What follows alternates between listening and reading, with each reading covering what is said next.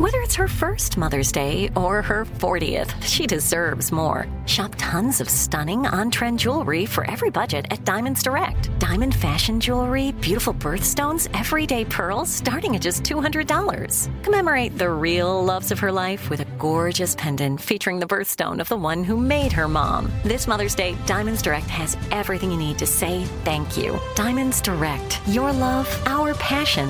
Online at diamondsdirect.com. You know you've got a comeback in you. When you take the next step, you're going to make it count for your career, for your family, for your life. You can earn a degree you're proud of with Purdue Global. Purdue Global is backed by Purdue University, one of the nation's most respected and innovative public universities. This is your chance. This is your opportunity. This is your comeback. Purdue Global, Purdue's online university for working adults. Start your comeback today at purdueglobal.edu. Open a limited time 11 month certificate at Kemba Financial Credit Union. At 5.25% APY, it's more than triple the national average, plus, it's a safe and secure way to grow your money. Visit your local branch or kemba.org slash CD for details. Offer expires May 31st, 2024. APY equals annual percentage yield. Restrictions apply. $500 minimum and $250,000 maximum deposit. Advantage status required. Comparison based on bank rate average. Federally insured by NCUA.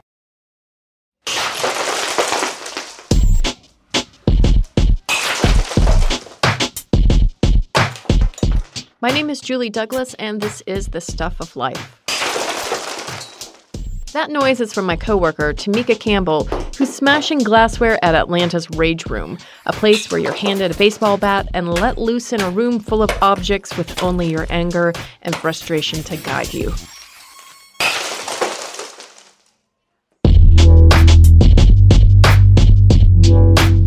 Anger can be clarifying, helping you to hone in on a problem. It can also be liberating in that to hell with everything way. The problem with anger is its ability to mutate into something dark and corrupting.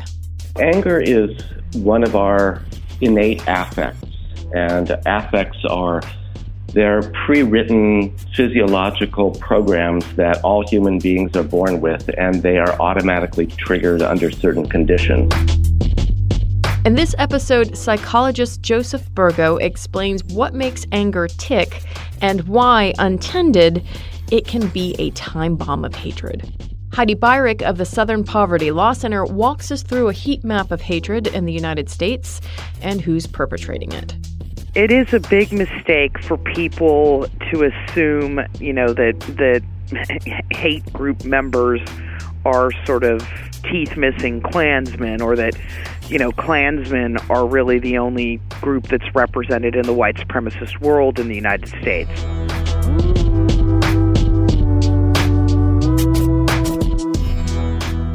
In his book, Consolations, poet David Whyte writes that, quote, anger is the deepest form of compassion for another, for the world, for the self, for a life, for the body, for a family, and for all our ideals, all vulnerable and all possibly about to be hurt.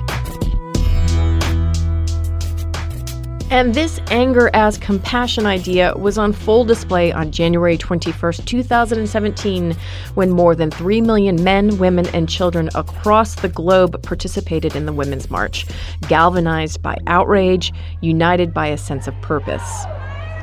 Ready to go! Ready to go! Thank you for demanding to be seen, demanding to be heard, and demanding control of your destiny state-sanctioned violence fueled by racism, sexism, and xenophobia, building walls at our borders, constructing jails in our communities, racial profiling, Muslim registries, funding cuts for poor families, restricting health care based on gender, and denying people the right to control how, when, and with who to build their families.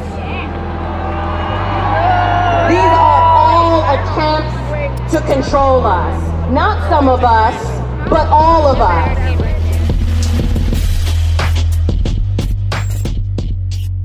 In Washington, D.C., we met Juliana, a retired nurse from Sykesville, Maryland. She was wrapped in a blanket stitched with sentiments like, Don't make America sick again, and We the people stand for the rights of all people. I'm here because I fought for all these rights 50 years ago, and I'm not allow- about to let them go down the drain.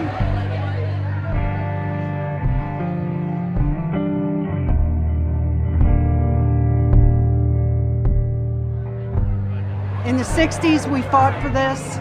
We had sit ins, we had marches. We worked very hard to get the rights, especially for women, but for all people. And that's what I'm here for today.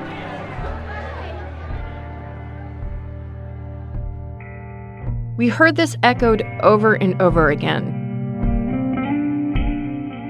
For Kathy, a former DC resident who worked for the government for 30 years, this is not the kind of legacy she imagined for her grandchildren. I'm here because I have seven little girls in my immediate family under the age of 12. And I'm here representing them because we have come too far in the past 60 years to go back one inch. And I don't plan to do it, and I hope those little girls don't plan to do it. I just hope from here we can march forward. And uh, I, I think the goal of this administration is to march us right back 50 or 60 years, and we're not going there.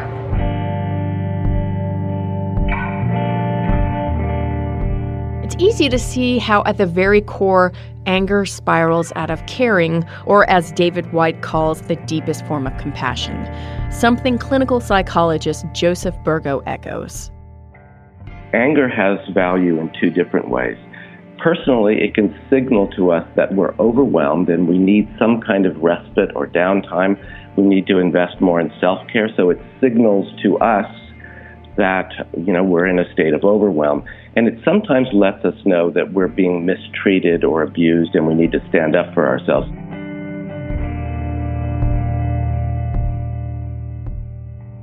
So, if we have a nonviolent flare up, it can be constructive, even instructive, in getting to the bottom of a problem. But when a flare up becomes rage, it can veer into the destructive. Like all affects, anger has a, a, an inherent time limit built into it. it. You know, it has an arc, and it eventually passes away. Um, it could be a very intense response that wanes over time after we calm down, after we're able to calm ourselves. Um, but when it doesn't pass, when it becomes entrenched, intense, and unrelenting, then we call it rage or we call it hatred. Um, so while anger has signal value and be constructive, hatred tends to be a destructive force because it's it is you know so unrelenting um, and ongoing. It, it's it's as if you get stuck in the anger loop and you can't get out of it.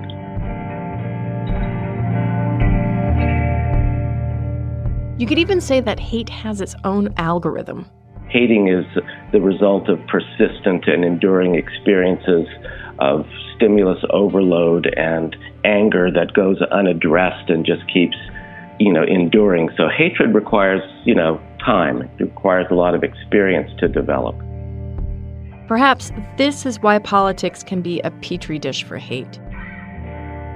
A lot of what is going on on the political scene these days can be understood through the lens of shame, contempt, and hatred.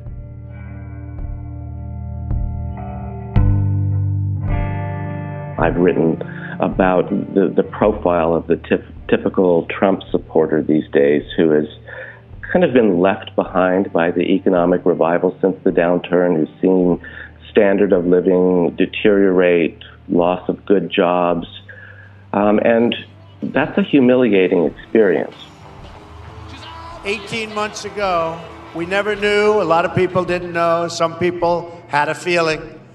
A lot of people didn't give us much of a chance, but we understood what was happening. On the campaign, I called it the forgotten man and the forgotten woman. Well, you're not forgotten anymore, that I can tell you. Donald Trump really spoke to those people.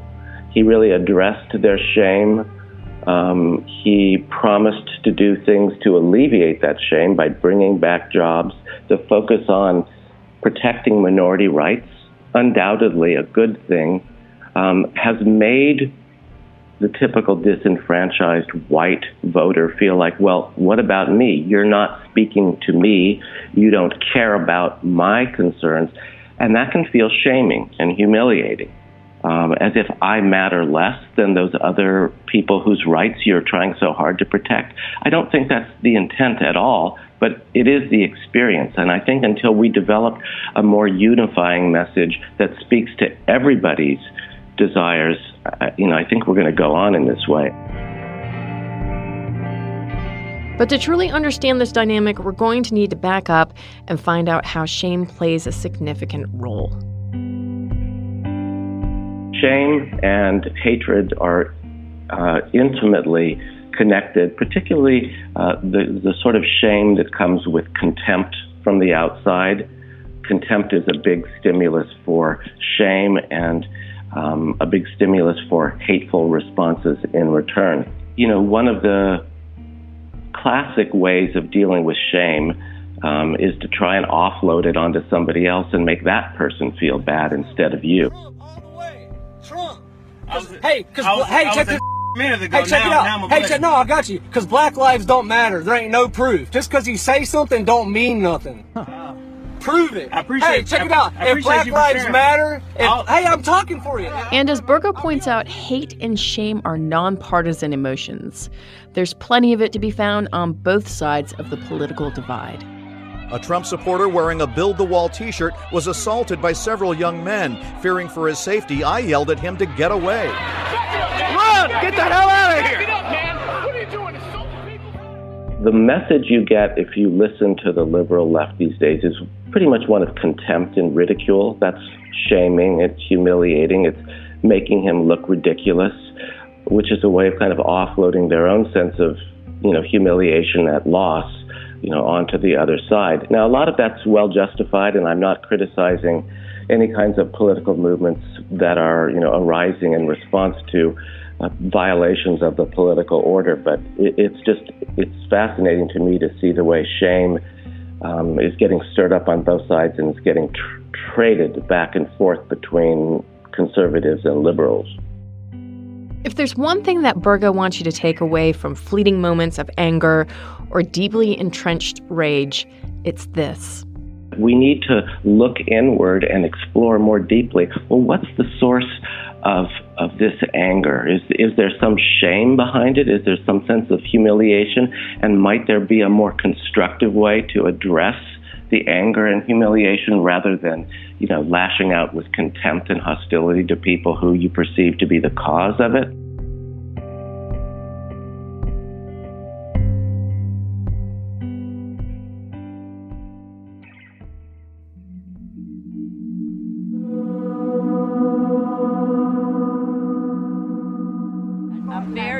I see too much of uh, the racism, the putting people down, and, and I've heard too many tales that it's already starting in certain small pockets, and I'm really scared of that.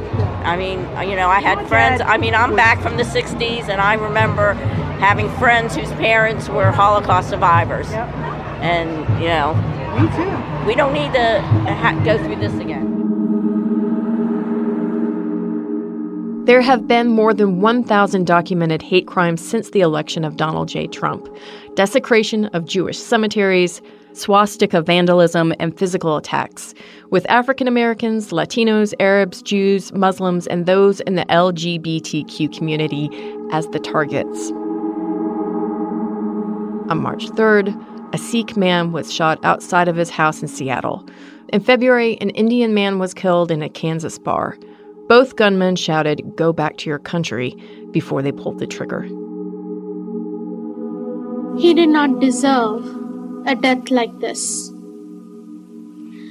In two weeks, he would have celebrated his 33rd birthday. March 9th is his birthday. I don't know what to say. We've read many times in newspapers of some kind of shooting happening everywhere.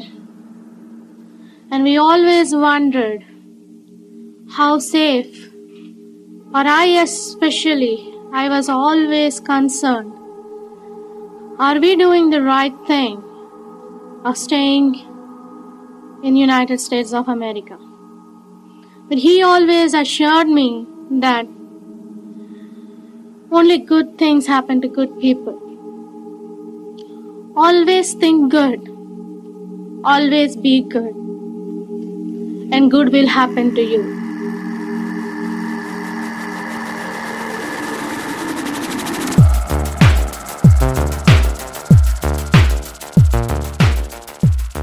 These aren't acts born of anger, the deepest form of compassion for someone or something. These are warped actions of hatred, of shame burning a hole in the heart until there's nothing left. Most hate crimes fly under the radar, but they're far more widespread than anyone could ever imagine. And it wasn't until the 1980s when the Southern Poverty Law Center stepped in and they began to track them. we were involved in a lawsuit uh, in civil court against a Klan group that had murdered a young black man in Mobile.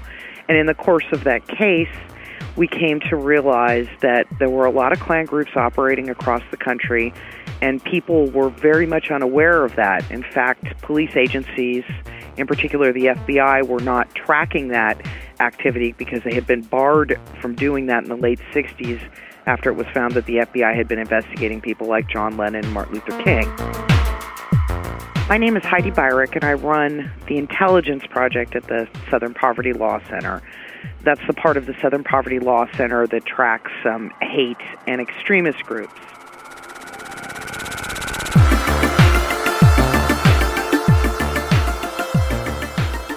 So at that time, we decided to create an organization. It was then called Klan Watch. It's now Intelligence Project. And we began putting out a map every year of where Klan groups were across the country. And nowadays, we put out a list of hate groups. It's a much more sophisticated tool. And that's sort of the bedrock of our work, tracking racist, anti Semitic, other forms of hatred and the groups that push those ideas and you know letting the public become aware of those activities.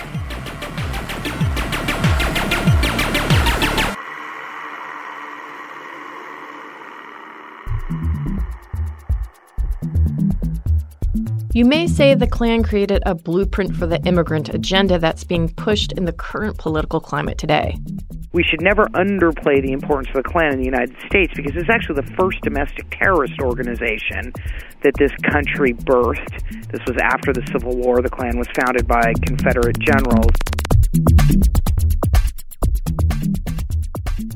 and Klan groups have waxed and waned over the years, but they've been very important, for example, in murders against civil rights activists who were fighting for the vote for African Americans in the 50s and the 60s. In a few short months, five murders, 13 alleged members of the Ku Klux Klan said to be involved in the killings. When such an order as this moves in and takes over the police power, you are completely at their mercy and their atrocities and their violence can be visited on anybody that disagrees with them in any given situation. They were instrumental to restricting immigration in 1924 only to what was called Nordics in the law, Northern Europeans. So I don't want to downplay the importance of the Klan, but it represents a small share of what white supremacy looks like today. What started as a joke a hundred years ago, when a group of men donned bed sheets for a romp, has over the years attracted to it persons charged with acts of harassment, intimidation, and violence throughout the South. Even though the nation has been outraged for many years, the Ku Klux Klan persists with its bizarre ritual and trappings. But a hundred years is a long time for a joke.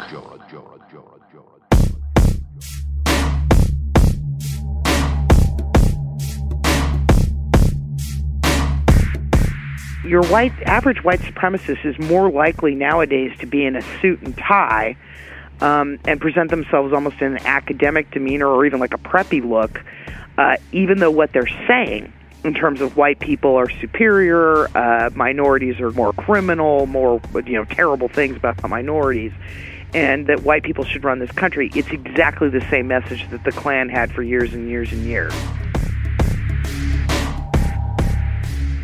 In the past, white supremacy was kind of a backroom transaction. Then the internet showed up, and those backrooms mushroomed with coded language, stand in words for racial slurs. Think of Pepe the Frog, which now doubles as an overt symbol of hatred.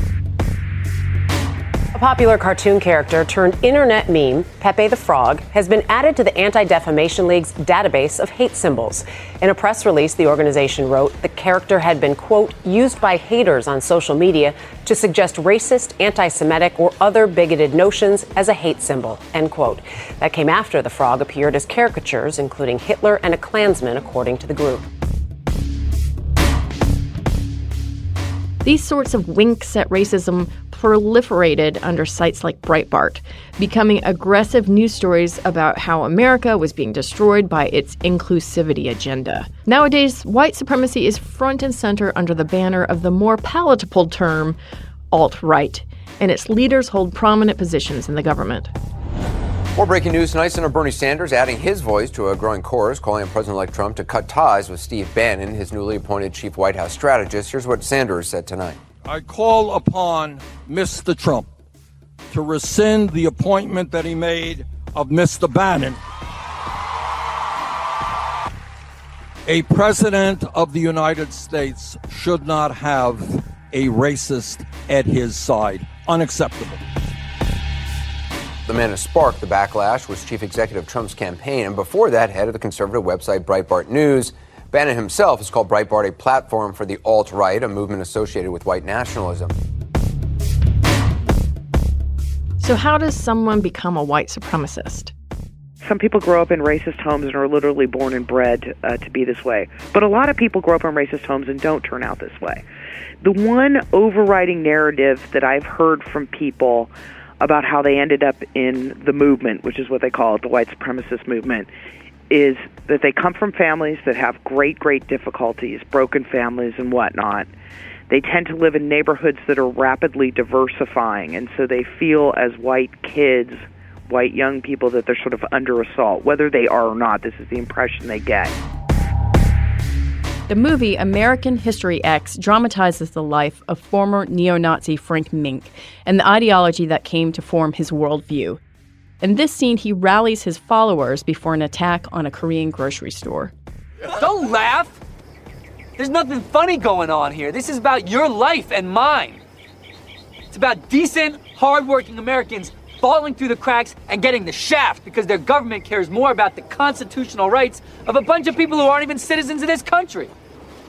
On the Statue of Liberty, it says, Give me you're tired, you're hungry, you're poor. Well, it's Americans who are tired and hungry and poor. And I say until you take care of that, close the book. And they seek out empowering ideas which come in the form of racism. In a way, what you're doing is just joining another form of a gang, right? But one that pushes white supremacist beliefs.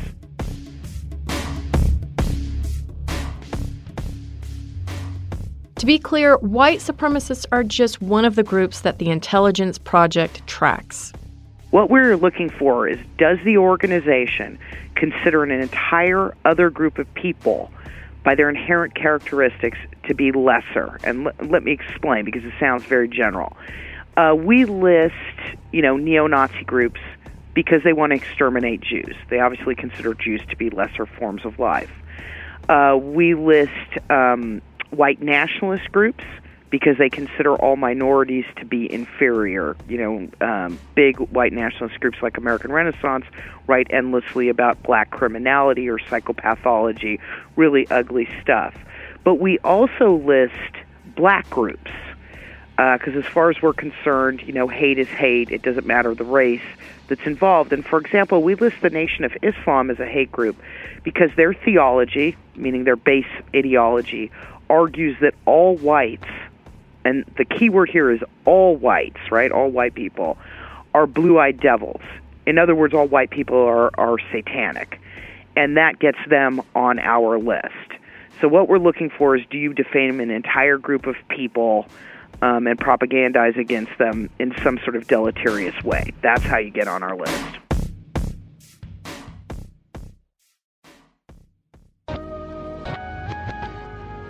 The reports come in through the Intelligence Project's Hate Watch website, law enforcement sources, and media. Then they're vetted to make sure that the incidents took place. The reason why this information is so important is that hate crimes are meant to silence, to cow, to make people feel as though they should not be seen or heard. It tries to make you scared to stand up for yourself and stand up for your rights and those of your community, right? And and you're already talking about minority groups. When you attack someone who's in a minority community, you are trying to say to them, you're not part of this society. You need to keep your head down. You need to stay out of this. And because so many of the cases involved Trump, it was almost like punishment from some people who seem to think that the way forward is through this kind of hate violence and expressions of hatred. And God knows we don't want that in this country. And if you think that hate crimes are a minor problem, just sporadic outbursts responding to current political ideology, think again. The FBI every year reports about five to 6,000 hate crimes, and there are a billion problems with that reporting s- system, starting with the fact that it's voluntary, some states don't have hate crime laws, et cetera, et cetera, which is all self admitted by the FBI and those who collect the data. The Department of Justice has done three sets of studies looking at survey data from crime victims. And those three studies have concluded there was one in 05, one in 11, one in 13. They've concluded that the level of hate crime in the United States is actually about 250,000 hate crimes a year. That's in a regular year. So the FBI data is grotesquely underreported. And if people understood that there's that much hate violence going on, hate crimes literally, we would understand that hate in the society is a much bigger problem than we're aware of, and we wouldn't be so surprised with what's, for example, happened since the election. The campaign, of course, emboldened people with views that are racist. That's just a fact. We saw hate groups grow over the course of this last year, hate forums grow, and so this outburst is a manifestation of those emboldened people. But in general, the United States has a hate violence problem that it's not really addressing and many people aren't even aware about.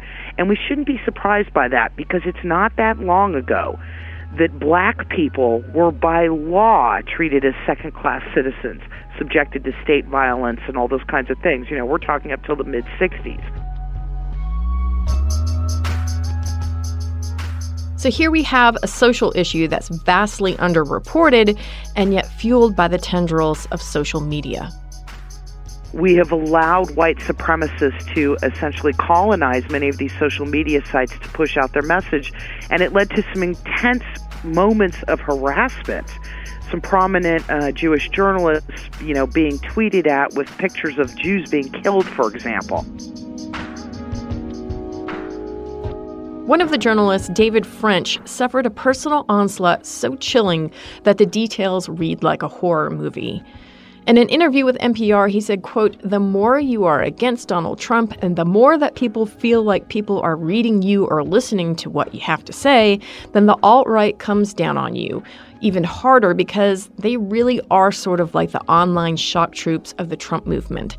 I mean, they are the most aggressive, the most vicious, the most threatening, the most targeted. I mean, it was really notable how much violence was expressed on social media over over the last year. And you know, I know Twitter has um, cracked down on certain forms of hate speech, but it's true that the social media companies essentially don't follow their own terms of service on issues of racism and anti-Semitism and harassment and so on. And it's not just social media; it's the internet itself and the way it's structured. The more information that's published about something, the more it's pushed to the top, no matter if the content is incorrect. So, for example, I visited Google's headquarters last February to show them that if a student were searching Martin Luther King, let's say they're writing a paper on him, on the first page of results of a Google search on Martin Luther King III, there was only one link to a legitimate thing, to a biography a site about Martin Luther King. Everything else on that page was coming from hate sites. And so a student would have no clue. They would be reading about how they wouldn't hear about Martin Luther King and the amazing things he achieved in the civil rights era. Um, they would be reading about how he was a communist or a womanizer and all, all kinds of crazy racist stuff. And since 90% of people don't leave the first page of a Google search, That's what most people see when they search for him. And this is anywhere around the world. So it's not just social media that's got a hate problem, it's also the way algorithms at Google and Bing and these places work. There, there are serious problems there that need to be addressed. So, what if you have someone who's young, full of hatred, and impressionable? Someone who's looking for a shred of evidence to confirm his beliefs, no matter the source. Dylann Roof, the uh, young man who shot all those people in a church in Charleston, South Carolina, he came to see that black people were murdering whites out of control through Google searches. He admits that in his manifesto. He went online not too long after the Trayvon Martin shooting, started looking into it, began searching for black on white crime, which came up, and he went down a rabbit hole of hate that is immense. Dylann Roof posted a manifesto on the web a few months before his murderous rampage. He said that he didn't grow up in a racist home or environment. The event that awakened him to racial issues, he said, was the Trayvon Martin case. I kept hearing and seeing his name and eventually decided to look him up. I read the Wikipedia article and right away I was unable to understand what the big deal was. It was obvious that Zimmerman was in the right. But more importantly, this prompted me to type in the words black on white crime into Google and I have never been the same since that day. The first website I came to was the Council of Conservative Citizens. There were pages upon pages of these brutal black on white murders. I was in disbelief. At this moment, I realized that something was very wrong. How could the news media be blowing up the Trayvon Martin case while hundreds of these black on white murders got ignored? Had Roof first come to another website, history might have been different. He might have learned the truth instead of the racist lies pushed by the Council of Conservative Citizens. And the truth is that the vast majority of white people who are murdered are killed by other white people, not by black people, as the council's website suggests. And my position on this to Google essentially is if you're going to be the librarian of the world, you need librarians. You know, nobody would walk into a library say, I'm looking to write a report about Martin Luther King and be held, handed a hate track from stormfront.org, the largest hate site on the internet. There would be some judgment there but there is no judgment. And that's how we get things like what Dylann Roof did. I mean, and, and that kind of violence is literally a direct result of these processes, and it has to be acknowledged as such, and somehow this has to be fixed. All of this is dark and horrific and feels like it's spinning out of control. But putting a dent in it is as simple as speaking up in the least, what you get is someone may feel less emboldened to make bigoted statements and then hurt somebody else right down the road. You might get them to think. There's a whole bunch of work by victims advocates as well that you can make a powerful statement as a bystander. You may not be the person who is, you know, having slurs thrown at them or racist statements, whatever the case might be, anti-Semitism. But if you're there and you hear it and you stand up, you can make a big difference in a situation first of all, you're supporting the victim, and also you're letting this person know that this is unacceptable um, behavior.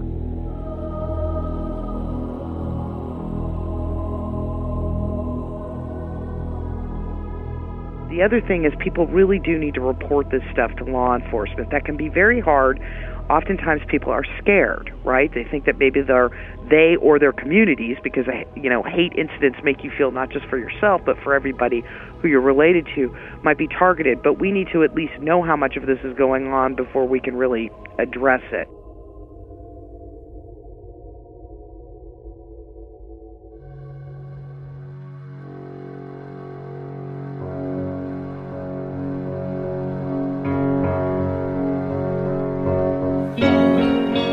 David Whyte says anger truly felt at its center is the essential living flame of being fully alive and fully here. He goes on to say, What we call anger on the surface only serves to define its true underlying quality by being a complete but absolute mirror opposite of its true internal essence. I take that true internal essence to mean love. And in this way, it really is a thin line between love and hate. But that we care enough, are passionate enough, is the thing we should recognize. The thing we should use to figure out what's at the bottom of that well of anger, that signal that there's something inside of us we need to tend to before it burns out.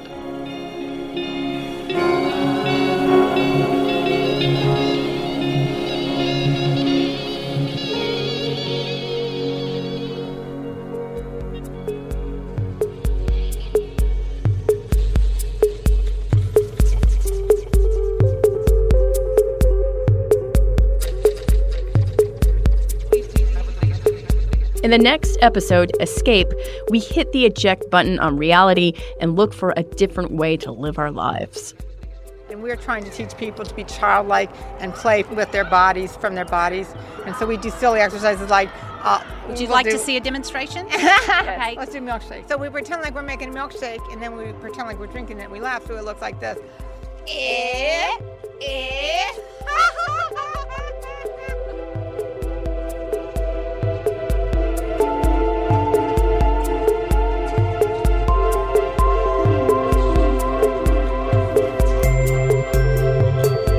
We'd like to thank Tamika Campbell for letting us eavesdrop on her destruction of property, and we'd like to thank Rage Room Atlanta for providing us with the opportunity to legally destroy that property. You can find out more about Rage Room at their website, rushescaperoom.com. And many thanks to Heidi Beirich of the Southern Poverty Law Center. You can find out more at splcenter.org forward slash hate watch. Audio from the video The Miseducation of Dylann Roof is from the Southern Poverty Law Center. The Stuff of Life is written and executive produced by me, Julie Douglas, and co produced by Noel Brown. Original music is by Noel Brown. This episode also featured music by Tristan McNeil, Aaron Grubbs, and Dylan Fagan. And editorial oversight is provided by contributing producer Dylan Fagan and head of production Jerry Rowland. Find The Stuff of Life on Facebook and Twitter, and email us at thestuffoflife at howstuffworks.com. We'd like to hear your thoughts and stories, and you can share them with us by calling 1 844 HSW Stuff.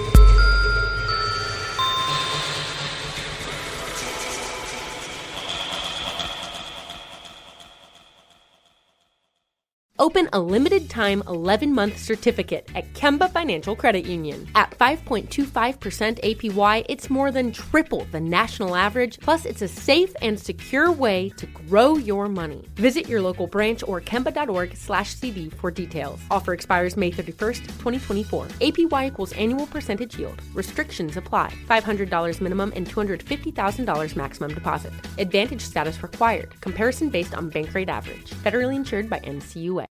Live Nation presents Concert Week. Now through May 14th, get $25 tickets to over 5,000 shows. That's up to 75% off a summer full of your favorite artists like 21 Savage, Alanis Morissette, Cage the Elephant, Celeste Barber, Dierks Bentley, Feid, Hootie and the Blowfish, Janet Jackson, Kidz Bop Kids, Meghan Trainor, Peso Pluma, Sarah McLachlan. Get tickets to more than 5,000 summer shows for just $25. Until now through May 14th. Visit LiveNation.com slash Concert to learn more and plan your summer with Sean Paul, Sum 41, 30 Seconds to Mars, oh, and Two Door Cinema Club. Are you looking for the perfect move in ready home this spring season? Now's the time to buy at Fisher Homes. For a limited time only, enjoy below market interest rates starting at 5.375% APR, 6.139% APR. With these exclusive lower rates, you can save hundreds on a move in ready home and start enjoying the benefits of home ownership even faster. Schedule your personal tour with one of our new home specialists at FisherHomes.com and make this spring the season you find your perfect home sweet home. Financing provided by Victory Mortgage, LLC, NMLS 461249, Equal Housing Lender.